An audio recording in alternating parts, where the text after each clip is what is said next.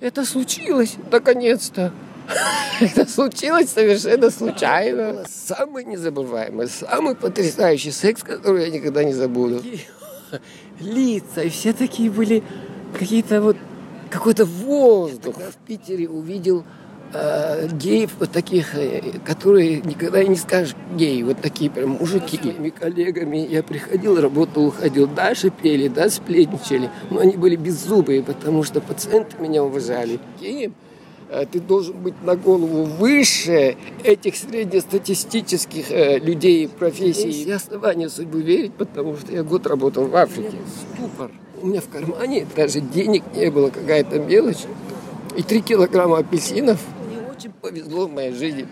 По дереву посучу и носить бусы. Это лучше, чем в Украине убивать людей. Квир-беседы.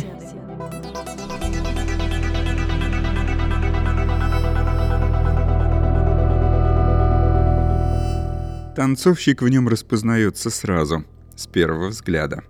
Такой выворот стопы и столь горделивая осанка бывают лишь у балетных, прошедших специальную выучку. Балет для него давно в прошлом, но дисциплина, без которой классический танец немыслим, спасала не раз. И в Алматы, где закончил училище, и в Караганде, где получил вузовский диплом, и в Эфиопии, где довелось поработать. Я познакомился с Эркином, некогда одним из самых знаменитых гомосексуалов Алматы. Там даже есть коктейль его имени – Кешин коктейль. Мы встретились в Берлине. Погожим днем посидели на скамейке на музейном острове. Эркин, он же Кеша, рассказал мне, как жилось гомосексуалу в позднесоветском Казахстане, как он искал свободы в Африке, как чувствует себя сейчас в Европе. И сразу спойлер – это чрезвычайно обаятельный человек. Слушая, я жалел, что делаю подкасты, а не документальное кино – Моего собеседника не только интересно слушать, на него, 57-летнего моложавого казаха, очень интересно смотреть. Там изящество, там ум, там опыт, там природное умение не унывать никогда, ни при каких обстоятельствах. Там постоянное стремление быть настоящим, подлинным, равным себе. Без понтов, как он сам говорит. Меня зовут Константин Кропоткин. Я разговариваю с людьми из сообщества ЛГБТ+, о прошлом, настоящем и будущем. Подкаст подготовлен при поддержке квир-организации «Квартира» и немецкого фонда Магнуса Хиршфельда.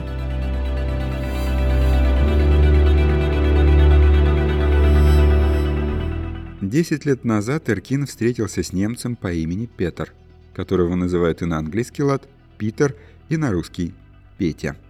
Там, где могло быть мимолетное знакомство, получился семейный союз – вот уже семь лет Кеша и Петя делят квартиру на западе Берлина. А Питер прилетал в Казахстан, туда-сюда летали, и мне это порядком надоело, и это было самое смешное, самое короткое предложение жениться. Я говорю, если ты на мне не женишься, я в Берлине найду кого-нибудь другого. И на следующий день он мне выдал целый список документов, которые я должен был привезти в Алматы Петр, в ту пору фотограф, прибыл ради арт-проекта, который устраивал Гёте-институт, популяризирующий немецкую культуру по всему миру. Однажды вечером они встретились в gay-friendly баре «Чукотка», в тот же вечер и сблизились. Так, ну, ну, да-да-да-да, и все. И потом мы из Чукотки переместились в гей-клуб, и в гей-клубе э, случилось то, что случается между геями. Целуются геи. Мне понравилось, мне очень понравилось. Уехав в Германию довольно скоро, Петр постучался к Аркину в Facebook. Затем снова приехал в Алматы. То были рабочие обстоятельства, но довольно неожиданные, в чем мой собеседник видит судьбу. Эркин верит в судьбу. Все, говорит, предначертано, как плохое, так и хорошее. На родине он был успешным врачом с международно признанной квалификацией. В Германии уже несколько лет обивал пороги присутственных мест – если с немецким дела у Эркина обстоят все лучше, то с немецкими чиновниками ему с трудом удается найти общий язык. Ему не по душе, что приходится настаивать, убеждать, предпринимать дополнительные усилия даже тогда, когда формально в том уже нет никакой необходимости. В Германии, говорит, мало выполнять правила, нужно еще доказывать, что ты все сделал как надо. Здесь, в Германии, я уже четвертый год пытаюсь, э, э, чтобы признали мой диплом, э, похоже, что не так это уж было легко. Но вот остался теперь последний пункт. Мне дали разрешение на работу, я ищу клинику, где я могу сейчас уже начинать, э, ну как, первые шаги в стоматологии. Спрос есть, но он желает найти место, где чувствовал бы себя комфортно. Там должен быть подходящий трудовой климат, важное для него обстоятельство. Пока же ведет жизнь домохозяина. Петр, на 16 лет его младше, работает в одном из берлинских музеев современного искусства. Эркин заботится, чтобы муж хорошо выглядел. Во-первых, обед, ужин, э, холодильник, чистота в доме, наличие внутреннего ой, нижнего белья, чистого доски, все поглажено и так далее, и так далее. Это святое для меня. У Эркина впечатляющий широкий набор умений и навыков. Может шить наряд, обсудить на французском балетные па, запломбировать зубы, подоить корову. Так сложилась жизнь, она у Эркина богата на контрасты. Мой собеседник вспоминает, как после вуза приезжал домой в отпуск, чтобы в отсутствие родителей присмотреть за животными. На их подворье было две коровы. А чтобы коровы были надуйны, надо в 5 часов вставать. Потом это молоко все надо сидеть, прокипятить, это на э, творог, это, да? Я это все делал. И мама приезжала довольна, и молоко было, и творог был, и масло было, и коровы были с молоком здесь на времени. Я все умею.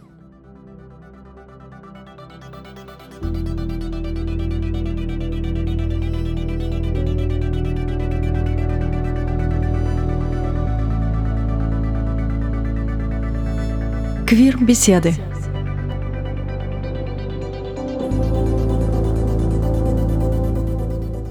Мама домохозяйка, отец машинист, инструктор на железной дороге. Эркин родился в Алматинской области в поселке Матай, возникшем при железнодорожной станции в 30-е годы прошлого века. Место известное тем, что именно там появилось главное военное ноу-хау Советского Союза – автомат Калашникова. Конструктора знаменитого стрелкового оружия помнил отец Эркина. Он тоже работал в железнодорожном депо. Папа рассказывал, говорит, мы иногда смотрели на него, что после работы мы уходим, молодые, такие веселые, хочется плясать и петь после работы, а он остаёл, оставался и все время что-то на токарном танке точил.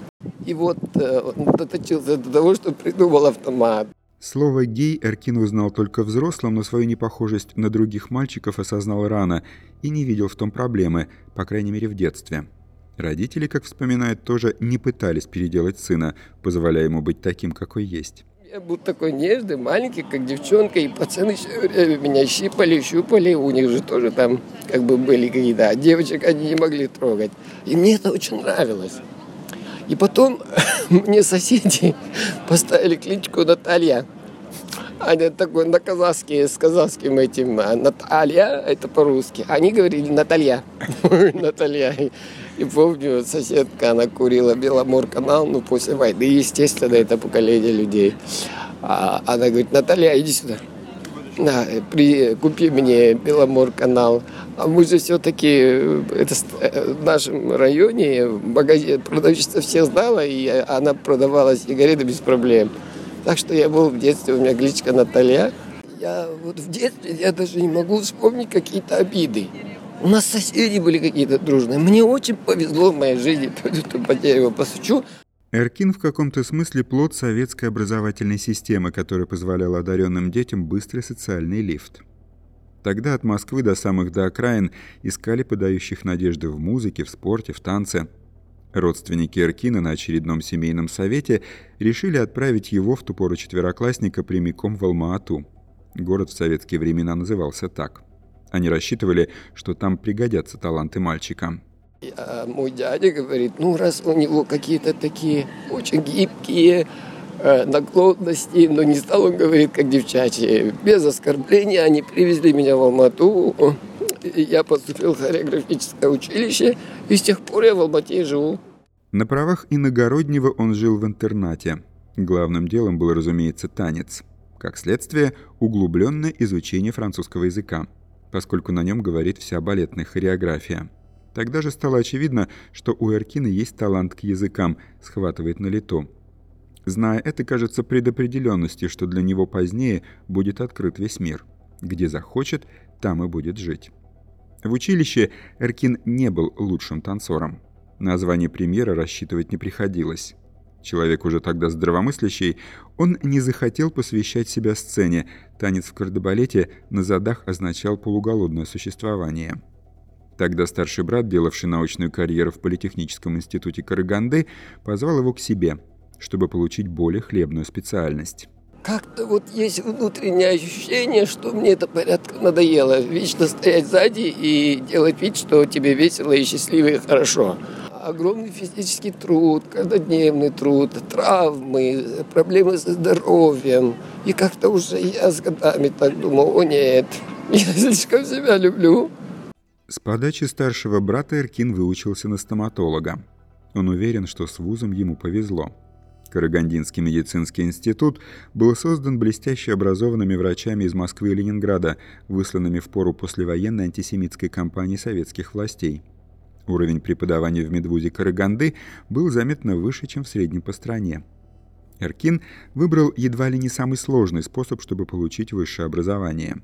Учиться на врача трудно и долго, он же имел за плечами хореографическое училище, где общеобразовательные знания были по важности на втором, а то и на третьем месте.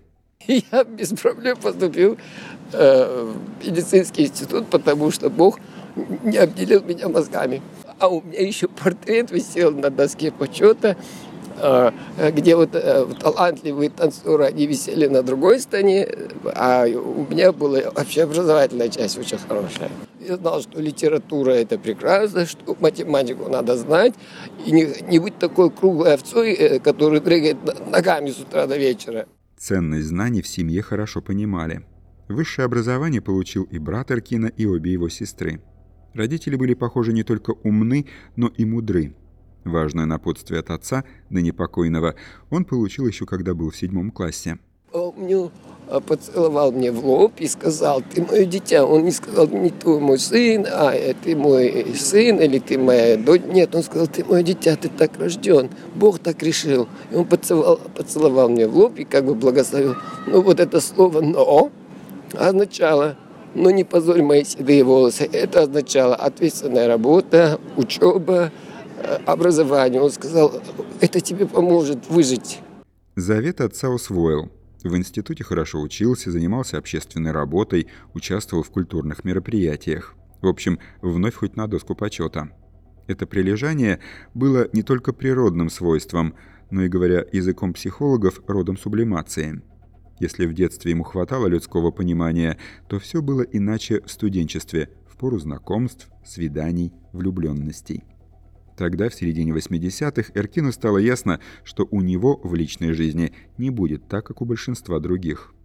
А уже в институте мне было уже грустно. Думаю, господи, зачем я живу, где моя вторая половина? Это, это даже было невозможно ни в коем разе у меня никогда не было ни с кем никаких отношений, потому что это такое э, сообщество, где если не дай бог с кем-то ты это, уже каждая собака будет об этом знать.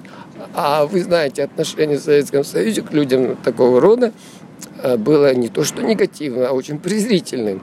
Мне жутко хотелось секса, потому что физиологию никуда не спрячешь настолько вот иногда хотелось секса, что аж скулы сводит. Не мог я, не мог. Слава тебе, Господи, я выдержал. Я выдержал. Я ненавижу свои студенческие годы.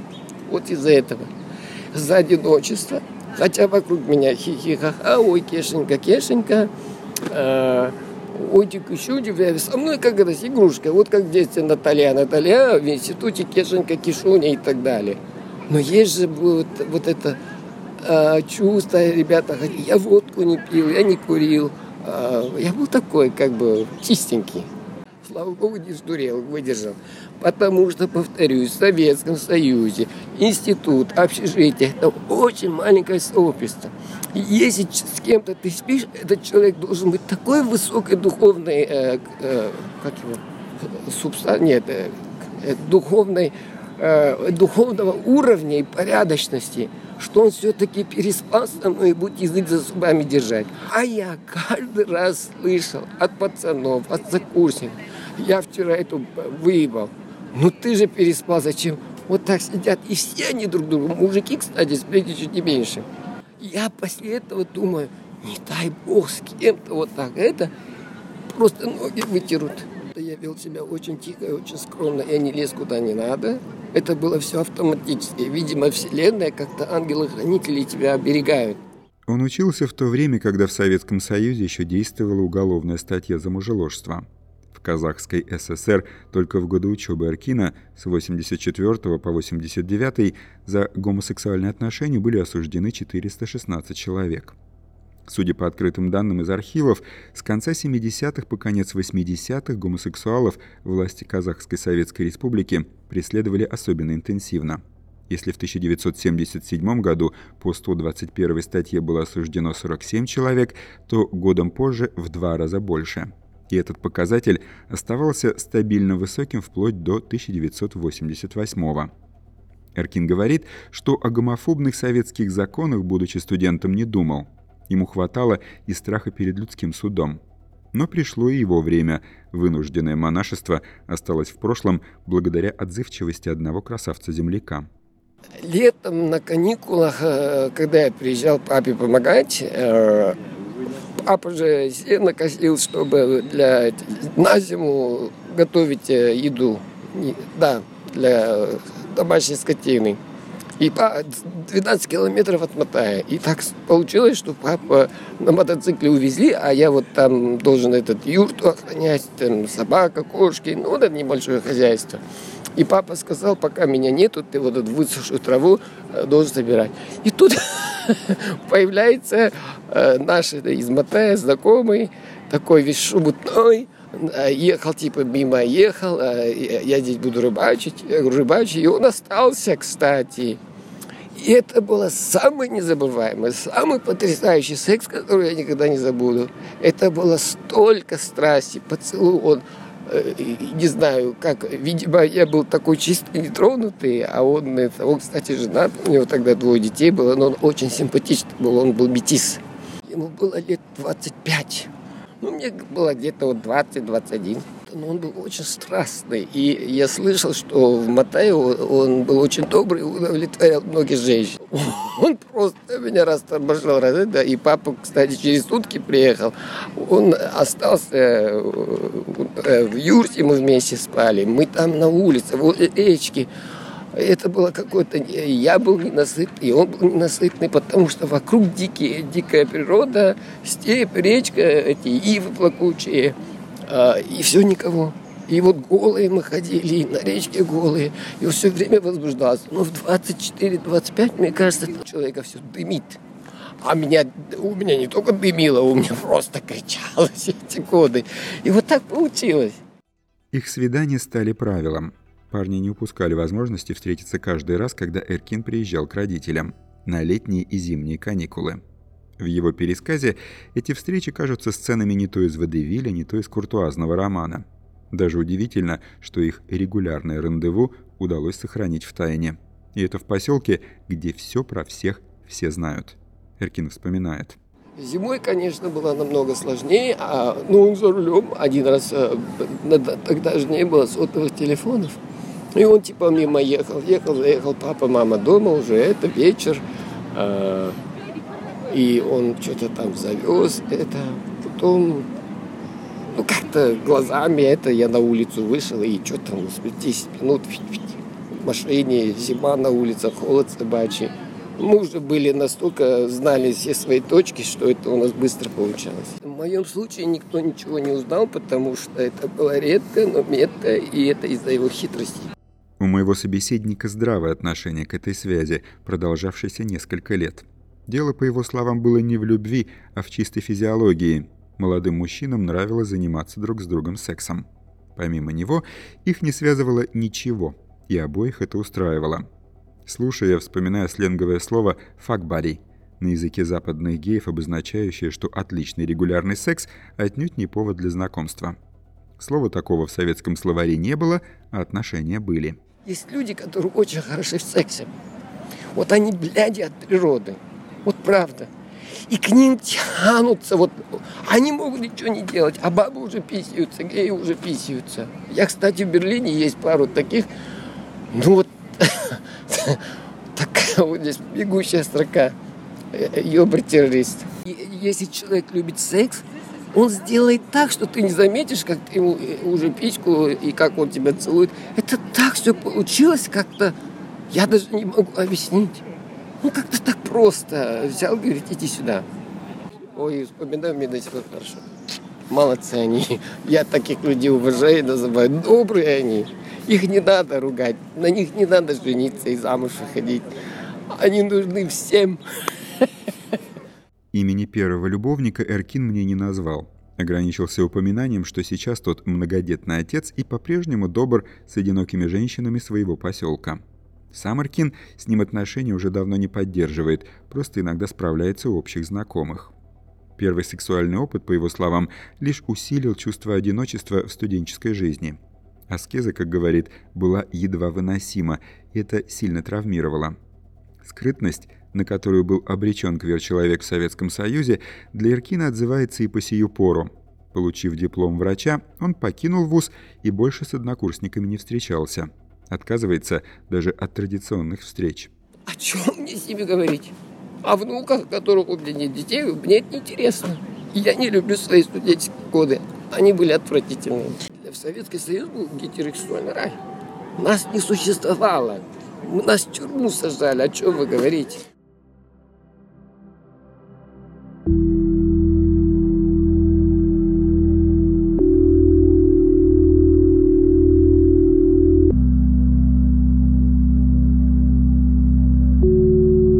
Квир-побеги.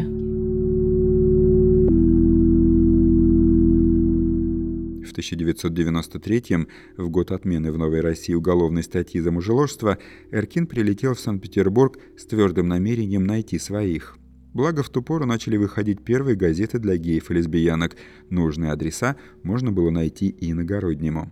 Я настолько был мотивирован, я настолько был это, я же уже врачом работал, в принципе, у меня деньги были. Приехал туда по адресу, без всякого навигатора, а, язык до Киева доведет.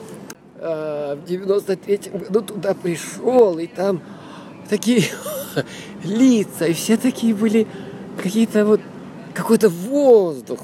Это был ЛГБТ-центр «Крылья», чрезвычайно важная инстанция для советского и постсоветского квир-сообщества. Правозащитная организация, зарегистрированная в Санкт-Петербурге в 1991 году, была одной из первых в своем роде на всем постсоветском пространстве. Питерские активисты начали сотрудничать с западными квир-союзами. В России они занимались профилактикой ВИЧ, лоббировали отмену гомофобной статьи. Я тогда в Питере увидел э, геев вот таких, э, которые никогда не скажешь геи, вот такие прям мужики спортивные. Один, помню, в кожаной куртке, скорее всего, он был или боксером, или чем-то э, телохранителем. Первый клуб, когда люди вырвались. И вот как дети, они не знают, что с этой свободой делать. Приходит, кто что находил. Я помню, там сзади меня сидели две подружки, ну, два парня. У одного была такая банданка красного цвета и в клеточку рубашку. Он был очень стильно одет. И, а, они все, все время друг другу, да, с друг другом разговаривали. Ой, ты такая дурочка, а что ты этого не... Ой, ты такая, да, вот это, смотри какой. И вот это вот за стульями сидим, и там это. С этой поездки связаны и романтические воспоминания. В ЛГБТ-центре он познакомился с парнем из Карелии. Раздетым он выглядел лучше, чем одетым. Эркин смеется. Свобода, по его словам, не пришла тогда, а буквально хлынула. Все менялось очень быстро, и вскоре в Алматы тоже появился свой гей-клуб. Он назывался «Спартакус». Упоение свободы было таким, что помехой не стала и все еще действовавшая в Казахстане статья за мужеложство. Она была отменена лишь в 1998 году.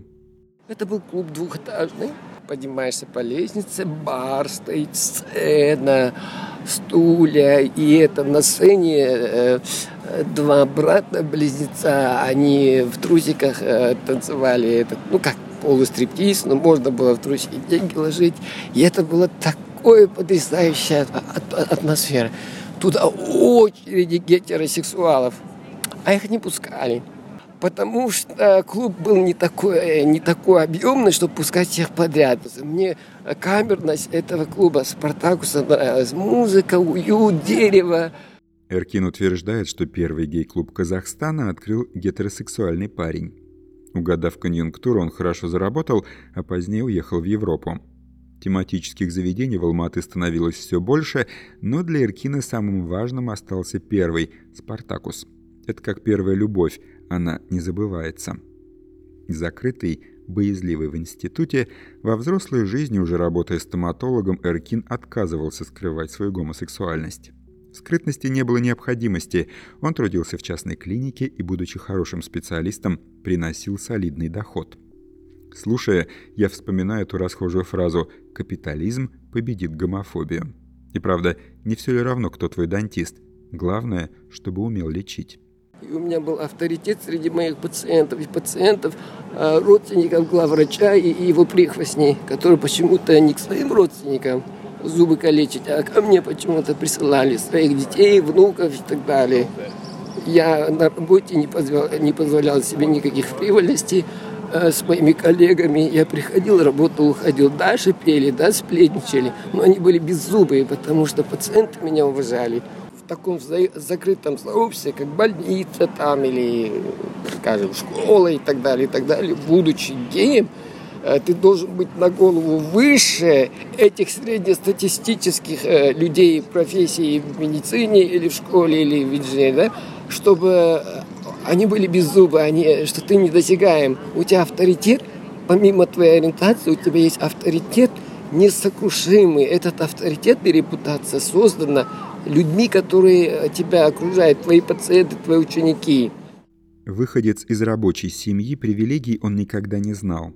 Равенство всех перед всеми, которое на словах декларировал Советский Союз, не было для него фикцией. Это был способ жизни. Демократичность принесла ему добрую славу и в новые капиталистические времена.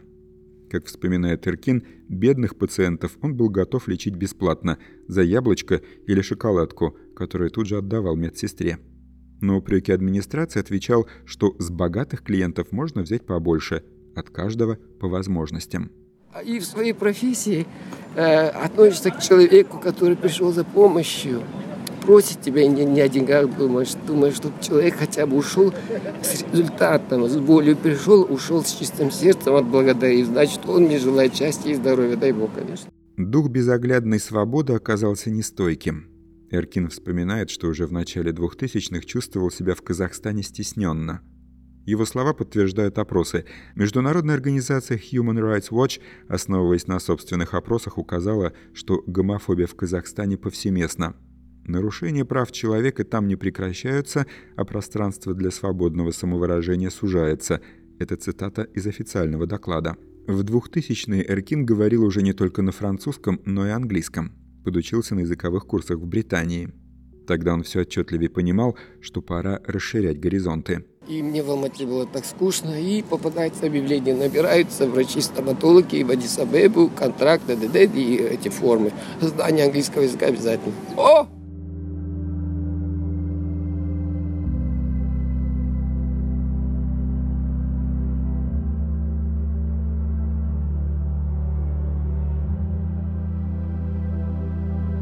Квир-беседы.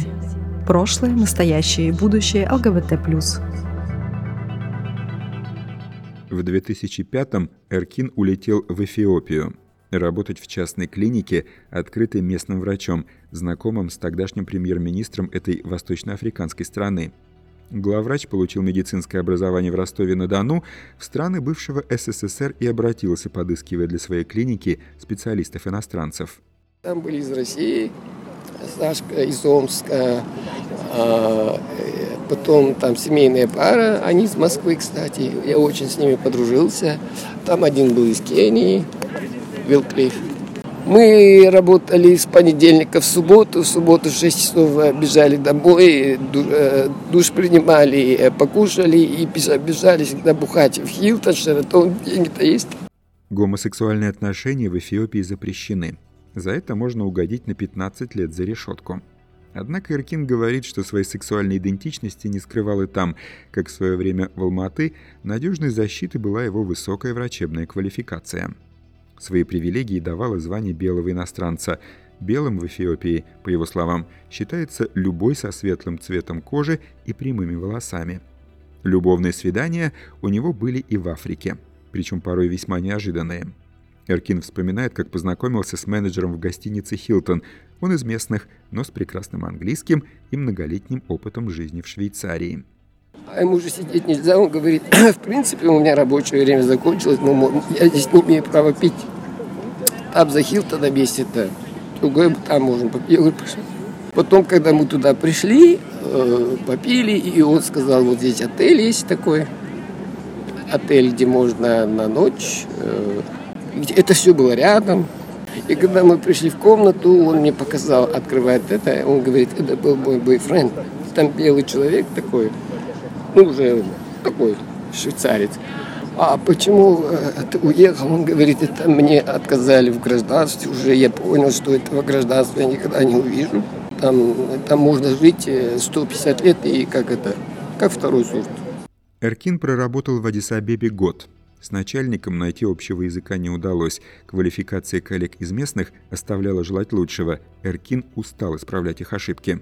Он утверждает, что в Эфиопии врачом считается любой, кто надел белый халат.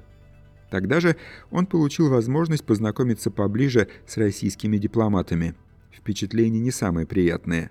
Вердикт его короток и суров. Бессовестные хамы. А, там 100, 100 километров под Адисабебой есть курортные зоны.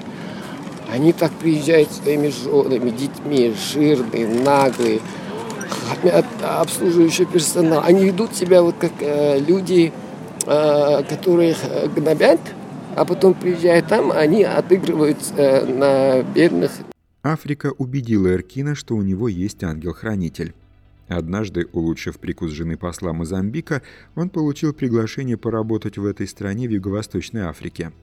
И уже на второй день в Мапуту остался без денег. Преступники опустошили его гостиничный номер. У меня был ступор. У меня в кармане даже денег не было, какая-то мелочь. И три килограмма апельсинов. Думаю, вот когда нечего терять, оказывается, ты идешь на берег Тихого океана, на берегу, смотрю камни, думаю, нет, что-то не хочу я туда прыгать. Ну, я чувствую юмора, думаю, нафиг надо, что... И вот тогда я говорю, судьба, вот Вселенная, она же все-таки очень нельзя нас сюда послала. И, думаю, украли деньги, окей ну что-то же должно быть. Я прихожу э, в первый попавшийся интернет-кафе, и там сидит пакистанец. Он говорит, 24 часа в сутки бесплатный интернет-аксесс. Эркин написал друзьям, чтобы выслали деньги на авиабилеты платежной системы Western Union. Ждать их пришлось несколько дней, были выходные, переводы поступали с задержкой. Вспоминаемый собеседник удивляется, что не возненавидел апельсины – Другой еды у него не было, как не было и денег. Я помню воскресенье, воскресенье в отеле. Я вечером сижу такой грустный, и там женщина из э, Йоханнесбурга. Она из Южной Африки привозит вещи секонд-хенд в Мозамбик, и у нее маленькие точки, она туда раскидывает. И она так посмотрела на меня, говорит, что ты здесь делаешь? Я говорю, ничего, уже ничего. Я Почему у тебя такие глаза грустные? Я говорю, потому что вот такая ситуация. Она говорит, я всю жизнь мечтала, вот Бог свидетель, всю жизнь мечтала в своей жизни иметь вот такого ребенка, как ты, с такими глазами, вот так сделала. Потом руки опустила, говорит, больше сюда никогда не возвращайся. Ты отдал эти деньги за свою жизнь, тебя судьба спасла. Квир-беседы.